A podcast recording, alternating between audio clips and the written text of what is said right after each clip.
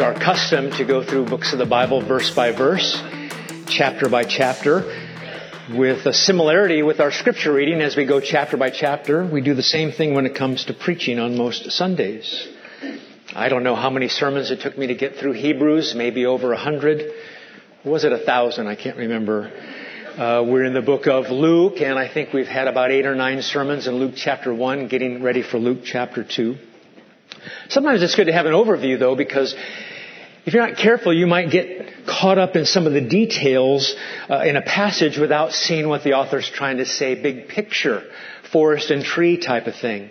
And so every once in a while, I like to do an overview of a book so that you can then go back and study it and say, oh, I see the big picture.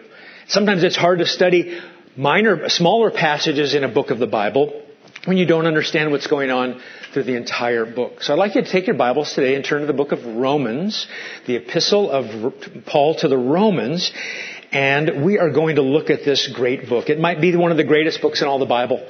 It's probably one that many of you would take on the proverbial desert island if you had one book and one book only to take.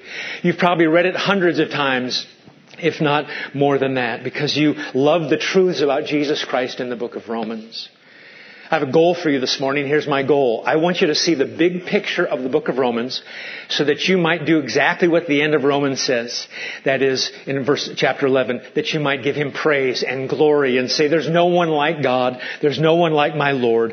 I, I was dead in trespass sins and he rescued me and I see this entire plan that he has revealed in the book of Romans, and I love the book of Romans. And I hope tomorrow when you wake up, you think, I should listen to the book of Romans, or I should read the book of Romans. So this morning we're going to look at Romans chapter 1 through chapter 16. I know what you're saying. Massachusetts, it's now legal to gamble. I've heard some people saying he's never going to do it, but we will soon find out because I'm a prideful man and we're going to do 16 chapters of Romans. Obviously, I'm not going to read every verse. Obviously, I'm not going to highlight every single thing. This is like a teaser. This is the appetizer. You go to a Mexican restaurant and they've got some chips there. They're super salty, are they not? Because they're wanting you to get that appetite ready and you just can kind of say, oh, I'm ready for the main course. And so the main course, maybe in the future, will be you studying the book of Romans and picking up a commentary or two on the book of Romans. If you had to describe the book of Romans with one word, it would be righteousness. That's the key to the book of Romans. If you can grasp that Romans is about righteousness, you will be on your way. The key word for Romans is righteousness. And righteousness, if you don't know what it means, it's simple. It's got the root word right. And when you obey God's law, because God's a creator, you're doing the right thing. And you get credit for doing the right thing. Just like at school, you got credit for doing the right thing or a demerit for doing something wrong. And so, of course, the Lord Jesus obeys the law in our place, and He's earning for us righteousness. And so righteousness, yes, it's an attribute of God, but it's also something that's earned. And so we're going to see for the outline of Romans today that we need righteousness. That's the first part of the book. We don't have righteousness, and we need righteousness. The second part of the book is how God gives righteousness. And then the last part of the book is how that righteousness is applied in our daily living as Christians as we want to walk in a holy manner. And so the book of Romans is about righteousness. And you could probably split it up this way if you would as well. The first two and a half chapters is about guilt because we have no righteousness and we need righteousness. If you're a believer here today, it's good to remember that we contributed nothing to our salvation. We were unrighteous. Only by our mercy, your mercy we can come to you. The song just sang. And if you're an unbeliever here, I hope to convince you through scripture, you have no righteousness and you need the Lord Jesus. So we move from guilt to grace, and that's going to be in chapter 3 verses 21 all the way through chapter 11 that this grace that God has is giving us righteousness. He reveals righteousness and gives it. So we have guilt, we need righteousness. Grace, God gives us righteousness. And then chapters 12 through 16, we have righteousness applied. That is, we respond with gratitude. Funny that Romans is guilt, grace, gratitude, isn't it? That's a paradigm for Christianity. Guilt, grace, and gratitude. Heidelberg Catechism in the 1500s didn't come up with guilt, grace, gratitude. Paul did because that's the paradigm for our Christian life. Romans 1 to 16, the key word righteousness, guilt, grace, and gratitude for our outline. Before we get into the text, uh, that's the main text, Paul has an intro, and let's take a look at the intro in Romans chapter 1. Paul, verse 1, a servant of Christ Jesus, called to be an apostle, set apart for the good news or the gospel of God, which he promised beforehand through his prophets in the Holy Scriptures, specifically concerning his son, that is Jesus, and certainly he's truly human, who descended from David according to the flesh, and was declared to be the Son of God in power according to the Spirit of holiness, by his resurrection from the dead, Jesus Christ our Lord. Paul starts right off at the very beginning. He introduces it by saying the gospel of God is about the Lord Jesus, and the Lord Jesus is perfectly human, perfectly divine, and the Spirit of God raises him from the dead so you can trust in the Lord Jesus. And Paul says, I can't wait to get to you at Rome to tell you about the gospel. Do you see it in verse 15 of chapter 1? I'm eager to preach the gospel to you who are also in Rome. Of course, the gospel, the good news of Jesus, is for unbelievers, but he can't wait to get to Rome to remind believers about the risen Savior. Christians need the gospel too, because Christians still sin and Christians still need to remember who Jesus is. I find it fascinating that while Rome was full of incest, slavery, abortion, horrible, horrible sins, Paul said, I can't wait to get there to tell you about Jesus. Because the key for Paul was not social equality and social justice. It was about justice of God satisfied in the person of the Lord Jesus. What's the key to the book of Romans? It's righteousness. And you see that in verses 16 and 17, do you not? For I'm not ashamed of the gospel, for it's the power of God for salvation to everyone who believes that's how you receive the gospel, by the way, belief. To the Jew first, and also the Greek. For in it, that is the gospel, the righteousness of God is revealed from faith for faith. As it is written, the righteous shall live by faith. So that's the introduction for the book of Romans. Now let's go to the guilt part. Chapter 1 verses 18 through 320 is about guilt. We need righteousness. And then once we're Christians, we look back and we say, yeah, we sure needed righteousness. And as an unbeliever, if you're here today, you need righteousness. Here's what Paul's going to do. He's going to say whether you're a pagan or whether you're a Jew, whether you have the Bible or you don't have the Bible, or you're just a really good moral person, you need righteousness. Because self-righteousness isn't going to be enough. And certainly unrighteousness isn't going to be enough to stand in the presence of a, a holy God. Everyone needs righteousness if they're going to go to heaven.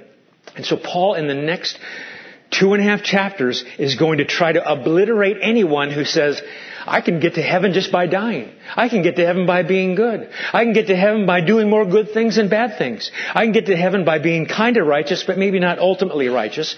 And so he starts first with the pagans, with unbelievers, because they're unrighteous. And it says in verse 18, for the wrath of God is revealed from heaven against all ungodliness, things that aren't like God, and unrighteousness of men who by their unrighteousness, see that word is over and over and over there used, either negatively or positively, who suppress the truth.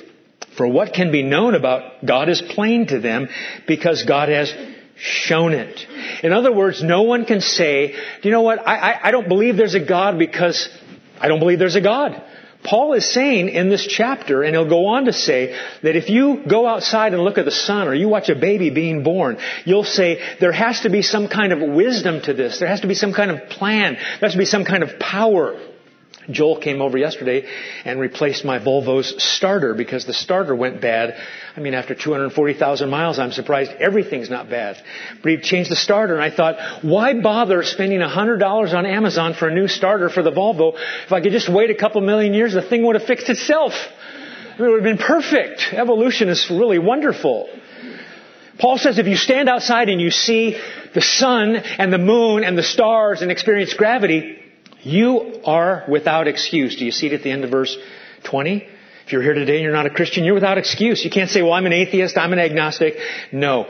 You know who God is, verse 21, but you won't give thanks to Him. And you know what happens with sin? If an unbeliever says, I don't want to worship God, I can see it plainly in nature that there's a God, sometimes the sin of unbelief, God punishes with other sins. And three times you'll see that punishment in verse 24, 26, and 28. God gave them up. Do you see it?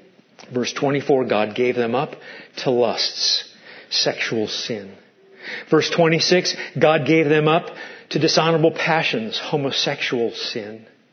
Verse 28, God gave them up to a debased, a debased mind to do what ought not to be done. And your mind's to worship God and to love God with all your heart, soul, mind, and strength. And so it's as if He takes the dimmer switch on the light uh, panel over there and just slowly starts turning it off. If you want to act like I don't exist, here's the fruit, the bad fruit of your choices. And then there's all kinds of things that happen after that. And if you look at verses 29 through 32, from gossiping to slander to murder, and sadly, verse 32, though they know God's decree that those who practice such things deserve to die, not only do they do them, but they give hearty approval to those who practice them. They applaud. Kind of sounds like today, doesn't it? Celebration of sin. It's one thing to just say, well, there's another sinner. It's another thing to say, that sin is great. Well, at least I'm a, a moral person. At least I'm a religious person. I don't do those things. Chapter 2 is this. If you know those things are wrong and you're glad that you don't do them, you're accountable. Check it out, verse 1 of chapter 2. Therefore, you, moral person, you Jewish person, have no excuse. Every one of you who judges for in passing judgment on another, chapter 1 people, you condemn yourself because you, the judge, practice the very same things. Isn't it interesting? If you're smart enough to know that's wrong, do you perfectly obey? Did we perfectly obey before we were Christians? Of course not. By the way, verse 6, it says of chapter 2, God will render to each one according to his works. By the way, if you're going to be obedient to those who by patience and well-doing seek for glory and honor and immortality, He'll give eternal life. Hey, that's simple. All I have to do is perfectly obey God's law, perfectly be righteous, and I'll get eternal life.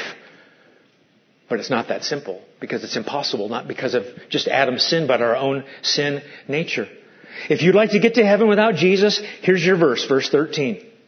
It's not the hearers of the law who are righteous before God, but the doers of the law who will be justified. And so we have to look at our lives and we say we're moral people, we pay taxes, we're faithful to our spouse, we don't look at pornography, we don't do all these other things. But do we do anything that falls short of the glory of God? The Bible says that sin is falling short of the glory of God, missing the mark. And if we're honest with ourselves, we have to say, yes, we missed the mark. We have self-righteousness. The pagans have unrighteousness, but we need Jesus' righteousness. You say, well, what about circumcision? At least that helps me. Verse 25. No, for circumcision is indeed of value if you obey the law, but if you break the law, your circumcision becomes uncircumcision. You can't get to heaven by saying, I was circumcised, I was baptized, I was catechized, and I still don't really believe, but those things were just done. Well, then why even bother being a Jew? Chapter 3 verse 1. What advantage has the Jew? Well, there's lots of things, verse 2. They have the oracles of God, they have the Bible. It says in verse 3, what if some were unfaithful? Does their faithfulness faithlessness nullify the faithfulness of God? By no means. Let God be true, though every one were a liar, as it is written, that you may be justified in your words and prevail when you are judged. Verse 9, what then? Are the Jews anybody, any better off? Not at all when it comes to standing before God, for we have already charged that both Jews and Greeks are under sin. And the key word of the book of Romans is righteous, and we need righteousness. In verse 10 it says what? As it is written, none is righteous. What about that guy? No, not one. And there's a whole list of Psalms, basically, in Romans chapter 3 verses 10 and 18 to try to show people that they need a Savior. And, and, that's why we tell people about who God is and the standards of God when we evangelize. So they say, oh, there's a big gap there. I think I need a Savior. Verse 19 is the desired result of preaching the law to unbelievers. Now we know that whatever the law says, love God, love neighbor, it speaks to those who are under the law. They're creatures. I'm a creature. So that every mouth may be what? Stopped and the whole world may be held accountable to God. For by the works of the law, doing something on earth, no human being will be justified in his sight.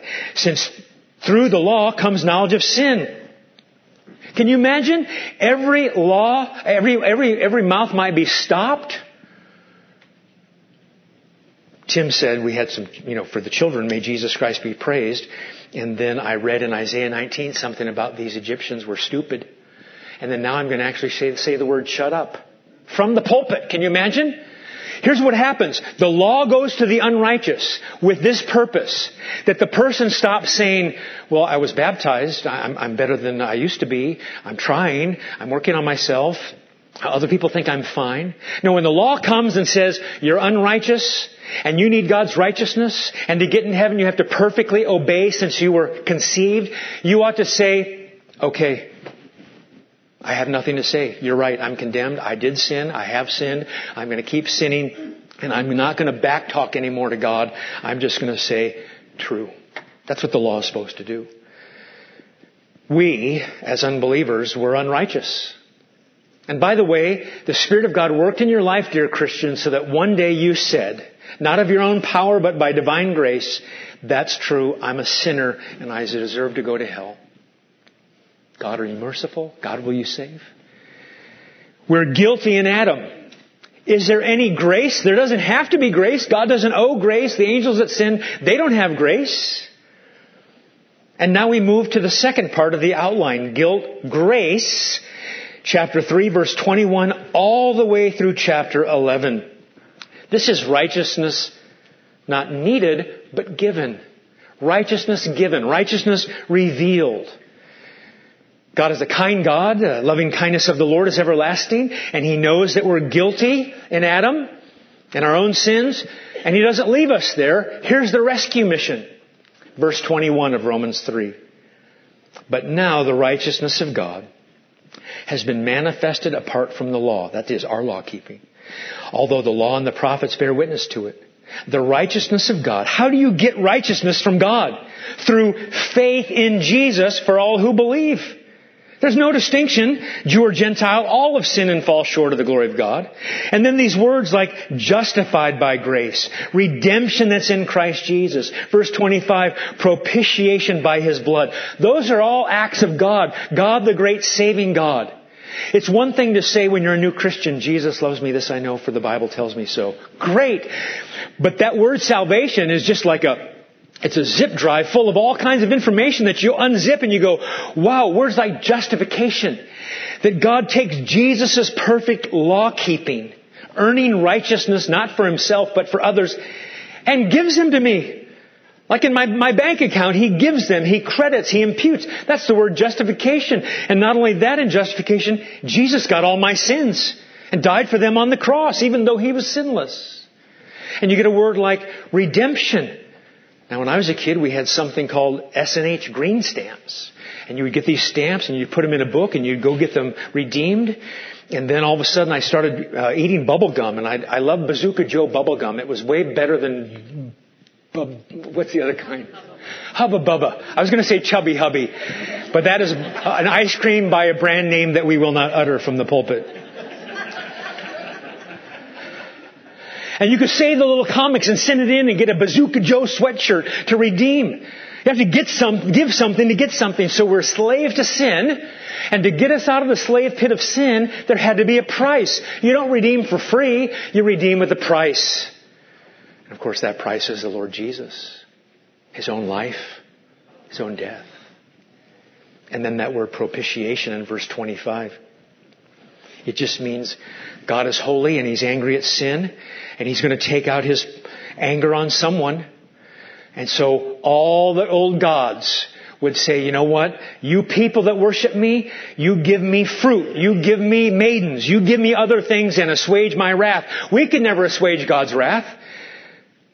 So Jesus assuages the Father's wrath and it's called propitiation because it's a divine grace. And how do you receive it? It says right there in verse 25, by faith. It says the same thing in verse 26, the one who has faith in Jesus.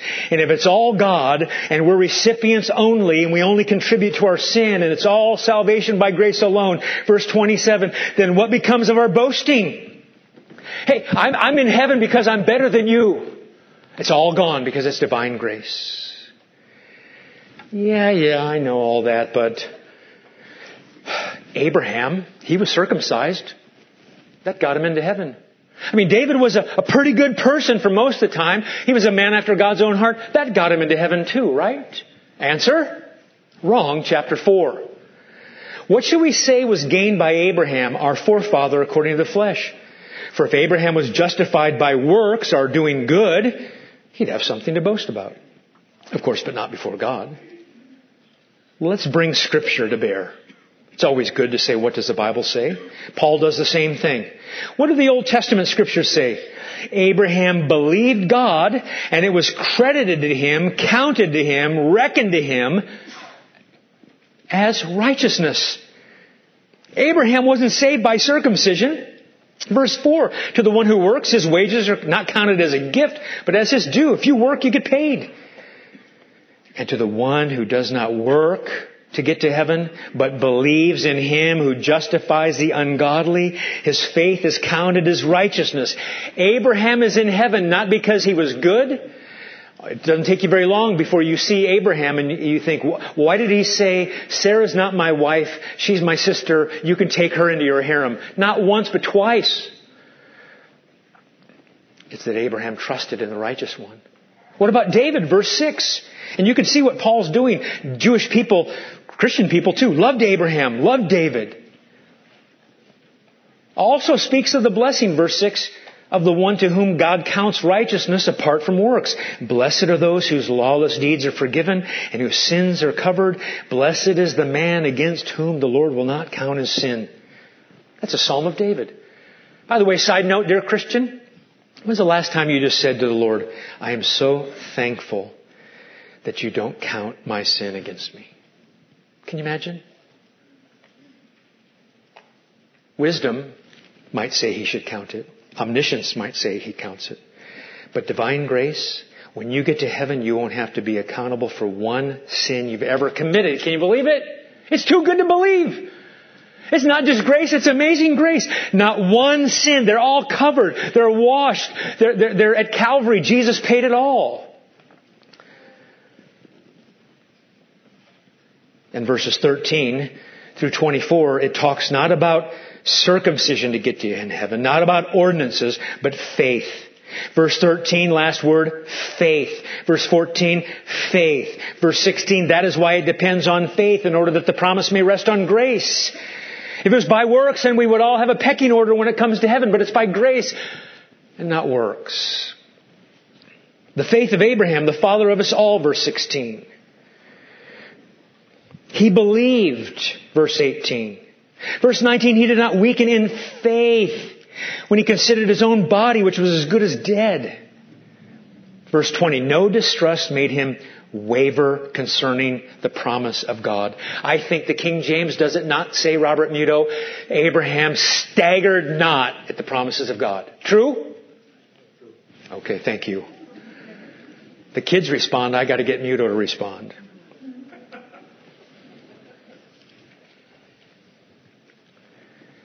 And that's not all. When God justifies and says, Jesus pays for your sins, you get His righteousness, which was law keeping. Is there anything else? I mean, how does God give? Piecemeal? Like when I was a kid, we, we loved like frosted flakes and we loved apple jacks and we love other kinds of cereals. And it just really bothered me that I'd open up a big thing of cereal and open up the package. It was brand new and it seemed like everything settled down to halfway. I'm like, what's going on? They're kind of, they're just they're just like, they're not giving me what I should. But then I remembered, well, this cereal box has a toy in it. Remember when we used to get toys in cereal boxes? Like guns? I'm like, well, it's easier to get my hand to the very bottom of that cereal box, so it's a little bit better. But when God gives, He just gives to the, like Jesus said in Luke chapter 6, above, filled up, overflowing. And that's what happens with chapter 5. It says we're justified by faith. Are there other blessings that God gives when He justifies us by faith? Yes, there's a slew of them. Verse 1, we have peace with God. When you're justified, you have peace with God. This is not a feeling. This is God isn't at war with you anymore. People are afraid of Russia. People are afraid of China. How would you like to have the Lord of hosts after you to judge you for your sins? But now, because of Jesus, we have peace with God. We have obtained access, verse 2, by faith.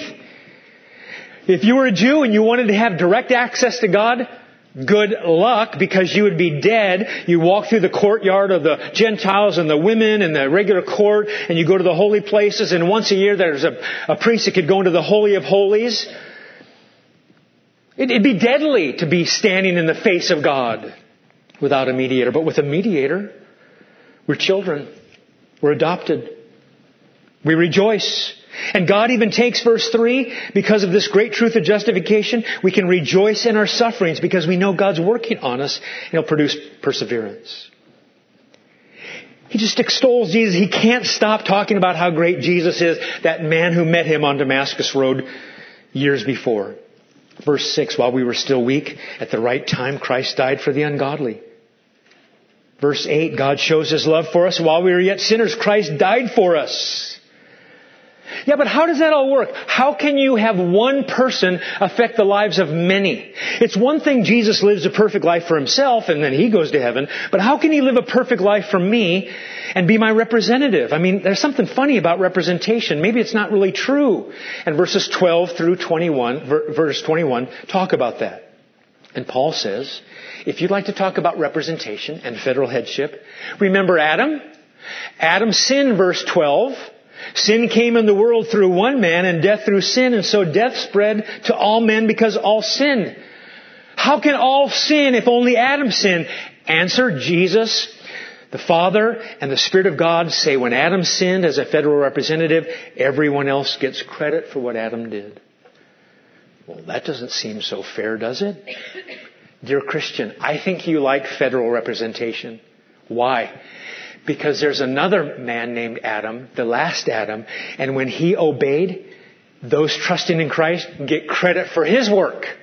Now I kind of like it. I don't know if I liked it that Adam was my federal head, but I sure like it that Jesus is my federal head. And what Adam did for the negative, Jesus does for the positive. And what Adam did with some, Jesus does for all those who he's going to believe. Verse 17, for if because of one man's trespass, death reigned through that one man, how much more will those who receive the abundance of grace, that's you, dear Christian, and the free gift of righteousness, that's what you received, Christian, reign in life through the one man, Jesus. Therefore, as one trespass led to the condemnation of all, Adam to all, federal representation, so one act of righteousness, the whole life of Jesus leads to justification and life for all men. Isn't that good? I like federal representation.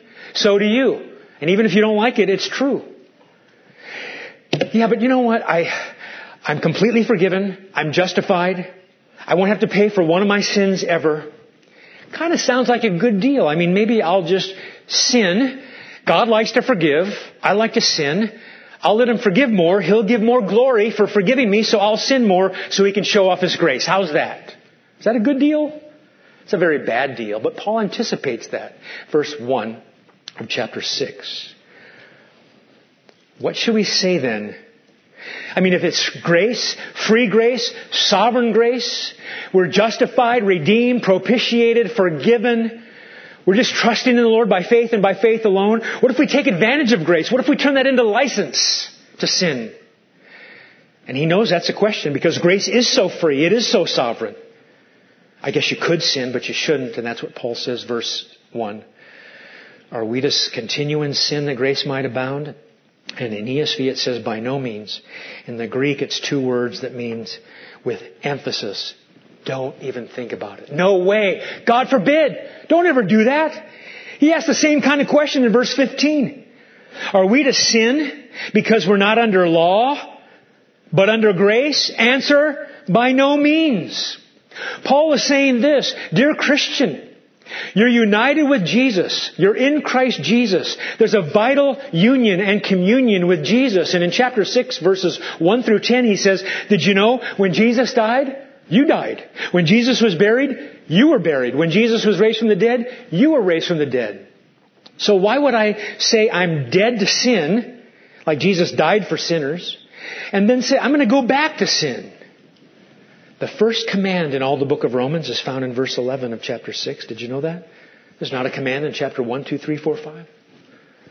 First command in the book of Romans. This is something for you, Christian. So you also must consider or reckon or think about it, not just in passing, but over and over and over yourselves dead to sin and alive to God in Christ Jesus. Let not sin therefore reign in your mortal body to make you obey its passions. Did you know you can say no to sin, dear Christian? Do you know you should say no to sin? And you're able to say no to sin because the Spirit of God dwells in you? Yeah, but I don't do what I want to do half the time. I, I, I have good plans. I, I, I say I've got my resolutions. I've asked for forgiveness and then I'm doing the exact same thing again. That's chapter 7. There's much in chapter 7, but for today, verse 15 of chapter 7. Here is Paul, a mature Christian, in a, in a section on holy living with present tense words. Paul, the mature Christian, says this. Can you, can you relate? For I do not understand my own actions. I do not do what I want, but I do the very thing I hate. Verse 17, so now it's no longer I who do it, but sin dwells in me. For I know that nothing good dwells in me that is in my flesh. For I have the desire to do what is right, but not the ability to carry it out. For I do not do the good I want, but the evil I do not want is what I keep on doing. Then he says, verse 25, thanks be to God through Christ Jesus our Lord. He hasn't said much about the Holy Spirit yet, but now he does in chapter 8. Here's chapter 8 for the Christians. And by the way, I know what you're doing. You're thinking, he preaches 50 minutes usually, and there's 16 chapters. He's gone through seven chapters. That means how many are left? Nine. Were you thinking that? I don't think you were thinking that either. I'm just trying to break it up. I'm giving you a chance to breathe. The book of Romans is about righteousness. We need righteousness. God gives righteousness, and that's our section now. And by the way, it's such good righteousness there's no condemnation for those in Christ Jesus. Full stop. Full stop. No condemnation. On Judgment Day, guess what the verdict is going to be? Paul takes the verdict on Judgment Day, that great day in the future, and he brings that verdict into the present tense for all Christians. No condemnation. Yeah, but what about that one sin? I mean, how many O-rings does it take to fail to have the space shuttle explode? Maybe God won't cover all my sins. Every sin forgiven, no condemnation.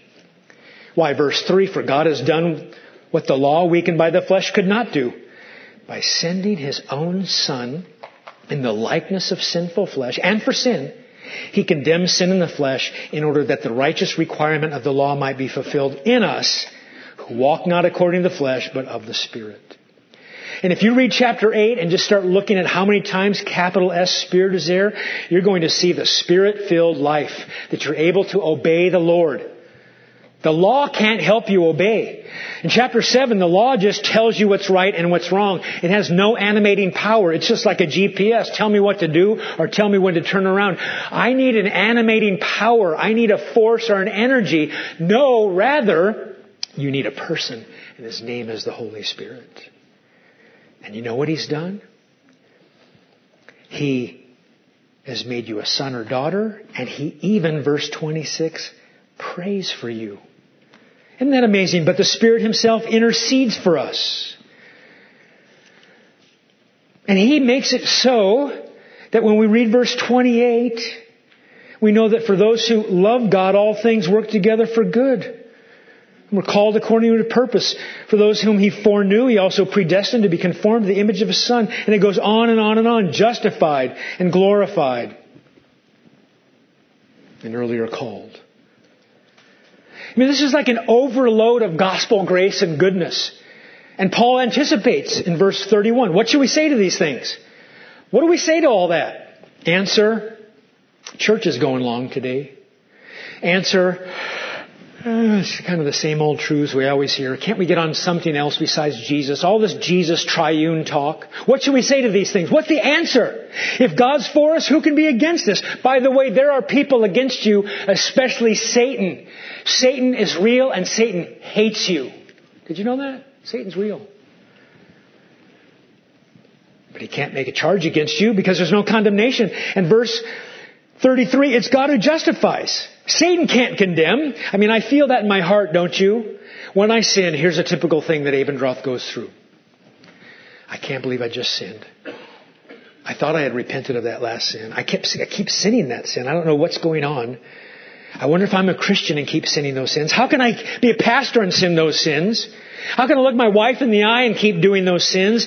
And, and the, and the slander, Satan, the tempter, he's got all these things that make me, maybe it's my flesh or maybe it's Satan. I'm thinking, what is going on? I need truth.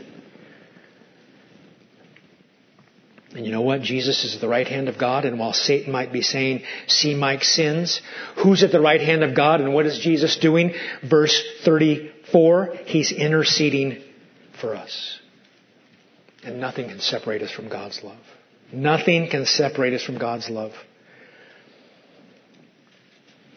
Hand goes up. What about Jewish people? They seem separated from God's love. Jewish people seem separated from God's love. Paul's writing when there's a lot of Gentiles saved, not many Jews saved. Paul says in chapter 9, 10 and 11, here's what God is going to do with Jewish people. He's not done saving Jewish people. Do you know all elect Jews will make it? Of course they will. I speak the truth in Christ. I'm not lying. My conscience bears witness in the Holy Spirit, chapter 9, verse 1, that I have great sorrow and unceasing anguish in my heart. For I wish that I myself were accursed and cut off from Christ for the sake of my brothers, my kinsmen, according to the flesh, Israelites, chapter 4, verse 6. I mean, uh, verse 4, verse 6. But it is not as though the word of God has failed. For not all who are descended from Israel belong to Israel. In other words, out in the wilderness, running from Egypt, not every person that had gone through the Red Sea was a real believer in Yahweh. And just because you're Jewish, it doesn't mean you're going to go to heaven. You need to be an elect Jew to go to heaven. And so, not everybody who's a Jew is an elect Jew. That's what Paul is saying. Yeah, but here's what I don't like. I don't like it when God is sovereign and says, some Jews make it and some Jews don't. Yes, they're disobedient, but behind it all, God's sovereign. I don't like all this sovereignty of God stuff. And Paul anticipates that in chapter 9. If you struggle with predestination or election or sovereignty, I want you to go home and read chapter 9 and just say, I, I have to believe it because this is what God says. It says in verse 13, Jacob I loved, but Esau I hated. What should we say then? Paul knows what we want to say. That's unjust. Is there injustice on God's part? By no means. I'll have mercy on whom I have mercy and compassion on whom I compassion. So then it does not depend on human will or exertion, but on God who has mercy. Well, if God chooses, I don't have, I'm not responsible. Verse 19. You will say to me then, why does he still find fault? Who can resist his will? God, I sin because you want me to sin. The Jews that aren't elect sin because they're not elect. What does Paul say? Shh, shh. Who are you, O oh man, verse 20, to answer back to God? In other words, stop asking that question. That's not for you to know. You're to submit to this truth. The Jews aren't believing chapter 10. Why aren't Jews saved back in those days and these days? Because they don't believe. And how are they going to believe unless they hear the gospel? And of course you know that chapter and those verses in chapter 10. It's related to the response that the Jews should have and of course all those other people as well. If you confess with your mouth that Jesus is Lord and believe in your heart that God raised him from the dead, you will be saved. It's not a question about who's elect and who's not. It's a question, do you believe? And how do they believe? In whom they haven't heard, verse 14. And the answer is we have to send preachers and missionaries. Chapter 11, Paul says in verse 1, Has God rejected his people? Maybe there's no more elect Jews. He says, by no means. God has had a plan. And chapter 11 talks about the plan where He's going to have the Gentiles and they're going to be grafted in and Jews are going to be jealous and then Jews are going to believe. I want you to know that every elect Jew will come to faith. And most commentators think there's going to be a lot of them. Paul says in verse 33, Oh, the depths and the riches and the wisdom and knowledge of God. That's better than questioning God earlier. How unsearchable are His judgments and how inscrutable His ways. You're above me. Who's known the mind of the Lord? Who's been His counselor? Who's given a gift to Him that He might be repaid? For from Him and through Him and to Him are all things. To Him be glory forever. Amen. Guilt. We need righteousness. Because we have none grace, God gives righteousness. And now that righteousness, God works out in our life with works. And that's chapter 12 through 16. What's the response to God's saving work? Gratitude. We do this out of gratitude. Not to keep our salvation, not to get our salvation. Works are evidence only. They're never the ground. Jesus is the one who saves. And when He saves us, there's fruit. How should we respond to the grace of God. Paul says, I appeal to you, therefore, brothers, by the mercies of God. That's probably chapters 1 through 11, the mercies of God. Present your bodies. Forget the little works here or there. Let's start with bodies first. He wants you.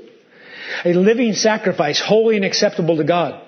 Negatively, don't be conformed to this world, but be transformed by the renewal of your mind that by testing you may discern what the will of God is. Good, acceptable, and perfect. So the first thing that happens, we say, God, in response to that, by the Spirit's power, I'm all yours, you use me, and I don't want to be conformed to the world. And here's one of the things the world says. Serve yourself, Epicurean, hedonistic, it's all about you. That's different than chapter 12 verse 3 and following. What do we do instead with our bodies presented to the Lord? And our minds captive by the Word of God so we're not conformed to the world? By the grace given to me, I say to everyone among you not to think of himself more highly than he ought. By the word, by the way, that's the world's thinking. But to think with sober judgment, that's the world's thinking. No, the world says me, myself, and I. And then he says, by the way, I'm giving you gifts, verse 6, to serve other people. It's not just that we get saved and we think, you know what, instead of living for self now, I should live for others. God is so gracious and generous. He says, I've saved you from living for yourself and now I'm going to give you gifts so that you can more easily serve other people. Verse 9, let love be genuine. By the way, as I read verses 9 through 21, here's what I say to myself with few exceptions. In Romans 8, it talked about how God is conforming us to the image of His Son. Remember? Doesn't this remind you of the Lord Jesus as I just show you what the marks of the true Christian are? Let love be genuine. Does that sound like Jesus? Abhor what is evil. Does that sound like Jesus? Hold fast to what is good. Does that sound like your Savior? Love one another with brotherly affections. Does that sound like the risen Savior? Sounds like the Savior on earth even. Slothful? No. Fervent in spirit? Yes. Rejoicing in hope, patient in tribulation, constant in prayer. It's like I'm just reading who Jesus is. And what do Christians do? We're empowered by the Spirit to do the exact same thing. Well, what about this government that's in Rome, though? They're overpowering. They're ungodly. Paul says one of the things I want you to do is be subject to them. They don't have their own authority, verse 1. It's from God. Authority is instituted by God. And so make sure you think about authority properly. And when they call you to sin and when they do things they ought not to, you say, I'm going to trust the Lord. But in general, verse 6, let's just cut to the chase. Pay taxes. I got a letter from the IRS yesterday and I knew it wasn't going to be, welcome back to Massachusetts. I hope you had a good summer. Ever get a bill or something in the mail? Like, I don't want to open it. I don't want to open it. I don't want to open it. And then I say to myself, stop being stupid. It is what it is. Your hope and not wanting to open it isn't going to change the numbers on that thing. I open it up. There's been a miscalculation, blah, blah, blah, and you owe 450 bucks. I said, I shouldn't open it. pay taxes to the government. Yeah, but, but what do they do with it? I mean, they're mutilating children. They're paying for abortions. They're this, they're that, the other. Pay your taxes. Verse 8, you love one another. You obey the commandments. Jesus is coming back soon, verse 11. It's nearer to us now than when we first believed. So put on the Lord Jesus, verse 14, and make no provision of the flesh. Well, what do I do though, Paul, about preferences? We've got Jews and Gentiles in the same church. They've got a bunch of food laws. What about sacrificing idols? Can we eat that meat? Whether the Gentiles have. There's all these differences. What do Christians do when we differ? Some of us think, well, it's proper if you smoke a cigar. It's proper if you have a glass of wine. It's proper if you dress your kids up like bunny rabbits and, go ask for candy at the door. It's improper to do that. And the list goes on and on and on. There's homeschool, private school, public school. There's all these differences we have. Here's the key, dear Christian, to preferences in Romans 14 and 15. The key to preferences is found in chapters 3, 4, and 5 if you're justified in Christ Jesus and you can't be better or worse based on what you do or don't do, put in your mouth or don't put in your mouth, that should help us when it comes to Christian living and preferences and gray areas and being kind to one another because whether I do something or don't, my standing before God is true. In other words, don't divorce chapters 3, 4, and 5 in the doctrine of justification by faith alone to preferences. People that think they're going to be pleasing God if I just do this, if I don't drink alcohol, God's more pleased with me, don't understand justification. If I don't smoke cigarettes anymore, and I'm not trying to get you to drink or smoke cigarettes at all, I can just, you know, imagine the email that's coming. But it has to do with justification by faith alone. And since we stand before God as righteous as Jesus is, because we had no righteousness, but we're given righteousness, then what we do, verse 14, chapter 1 says, as for the person who's weak in faith, they don't understand sola fide, justification by faith alone. Shun him, make fun of him, put him in the dunk tank out in the parking lot. Is that what it says? Although that might be fun. Let's put Makarowski up on the dunk tank, and he's strong in the faith, but we, we want to see John dunked. How's that? That's our sending off gift to you, by the way, John. I know you're moving to Arizona. We can't dunk your wife. We're Baptists. What does it say? Welcome him. Don't quarrel over opinions. Don't say, I'm going to invite those people to my house because I'm going to give that public school single mom a good lesson in the, the horrors of public school and I'm going to make them homeschool. No, no, you welcome them. They, they have a season of life. Verse 12, each of us will give an account to himself, to God, not to other people. Jesus is Lord, verse 9. He's the Lord of the dead and living. And so we need to bear with the failings of the weak, chapter 15, and not to please ourselves. That's how we respond to sola fide. Paul has a lot of people to thank in chapter 16. Many ladies, if Memory serves me, 26 people he thanks. Unbelievably, he thanks eight ladies. Not unbelievable in our society, but unbelievable back in that society where the men ruled. He says some people don't teach the right things about this. Verse 17, they don't talk about justification right. Avoid them. When it comes to federal vision, new perspectives on Paul, final judgment people, those are all three errors. You just avoid those people. And then, what do you know? Paul starts with the gospel, and now there's a gospel bookend. He starts off with the gospel, and he ends with the gospel. Paul has talked about righteousness. We have none. We need perfect righteousness God has provided in Christ Jesus. And we want to live out how righteousness flows to other people by the Spirit's power, and now he gives his doxology. Now to him who is able to strengthen you according to the gospel. By the way, if you want to be strengthened to say no to anxiety and no to certain sins, It's not more law you need, although law will guide you. It's about who Jesus is and the preaching of Jesus Christ, according to the revelation of His mystery that was kept secret for long ages, but now has been disclosed and through the prophetic writings have been made, to uh, made known to all nations, Jews and Gentiles, according to the command of the eternal God. What a name. To bring about the obedience of faith. That is believe. Believe on the Lord Jesus Christ. To the only wise God be glory forevermore through Jesus Christ. Amen. If you're a Christian, you had no righteousness and you needed to be perfectly righteous and Jesus provided that for you and you simply received it by faith and now you want to live a life commensurate to your calling to walk in a manner worthy of your calling. And if you're not a Christian, today would be a good day to bow your knee and to say, I have no righteousness. I don't have enough righteousness. God, if you can save a sinner like me, would you grant me saving faith? The book of Romans is about righteousness, and I'd like you to read it this week. Let's pray. Father, thank you for your word. What a book. When I think of righteousness, I think of Jesus. And I pray for this dear congregation.